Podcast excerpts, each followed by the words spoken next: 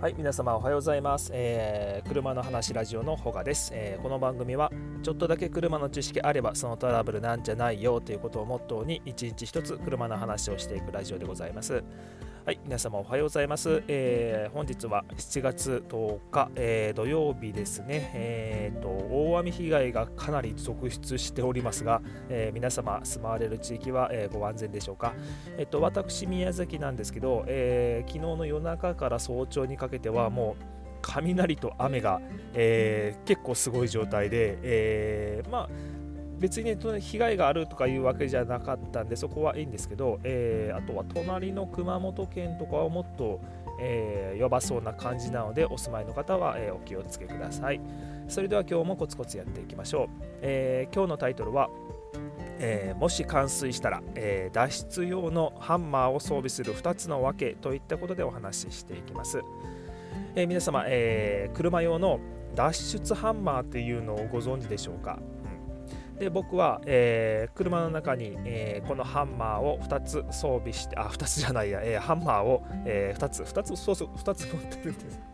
2つは装備してないよ、えっと、自分のジムニーに1個と、えアルファードの中に1個というふうに、え2つ、え準備してます。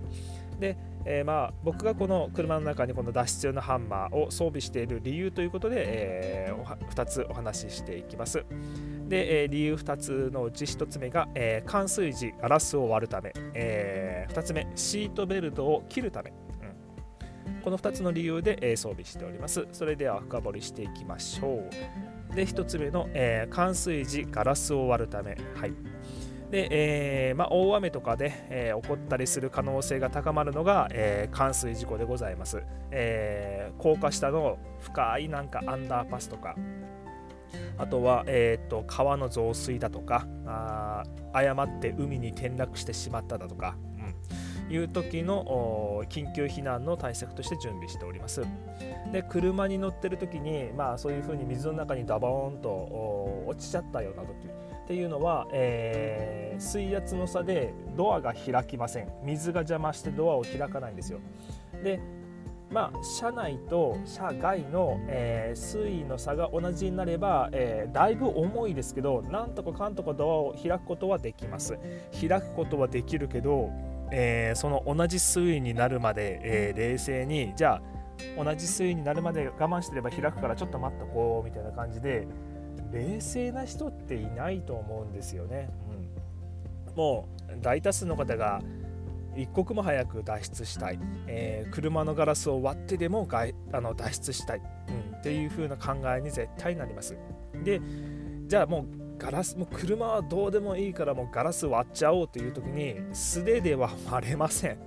絶対まあまあまあまあ割ることをねできる怪力持ってる人は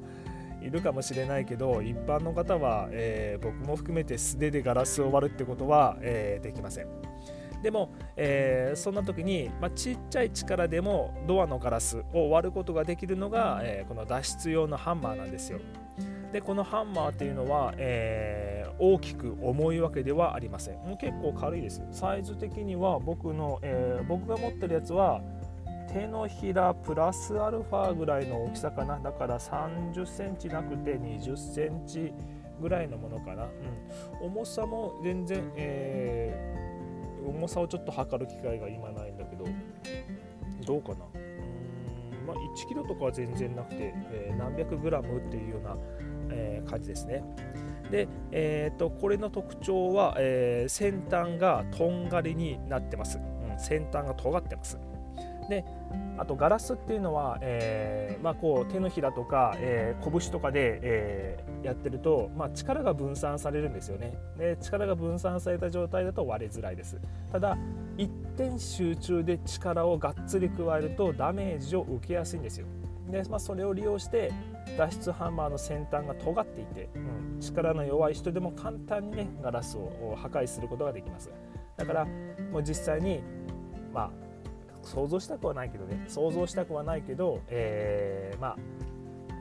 海の中に例えば港からね落ちちゃったとか、うんまあ、そういう感じで、えー、一刻も早くガラスを割って脱出したいという時には、えー、このハンマーが威力を発揮してくれます。でそして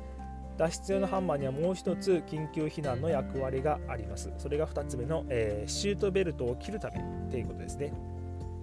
でこの脱出用ハンマーの、えー、柄の部分後端にはシートベルトを簡単にカットできる刃がついてるんですよ。でシートベルトっていうのは、えー、前方から強い衝撃を受けた時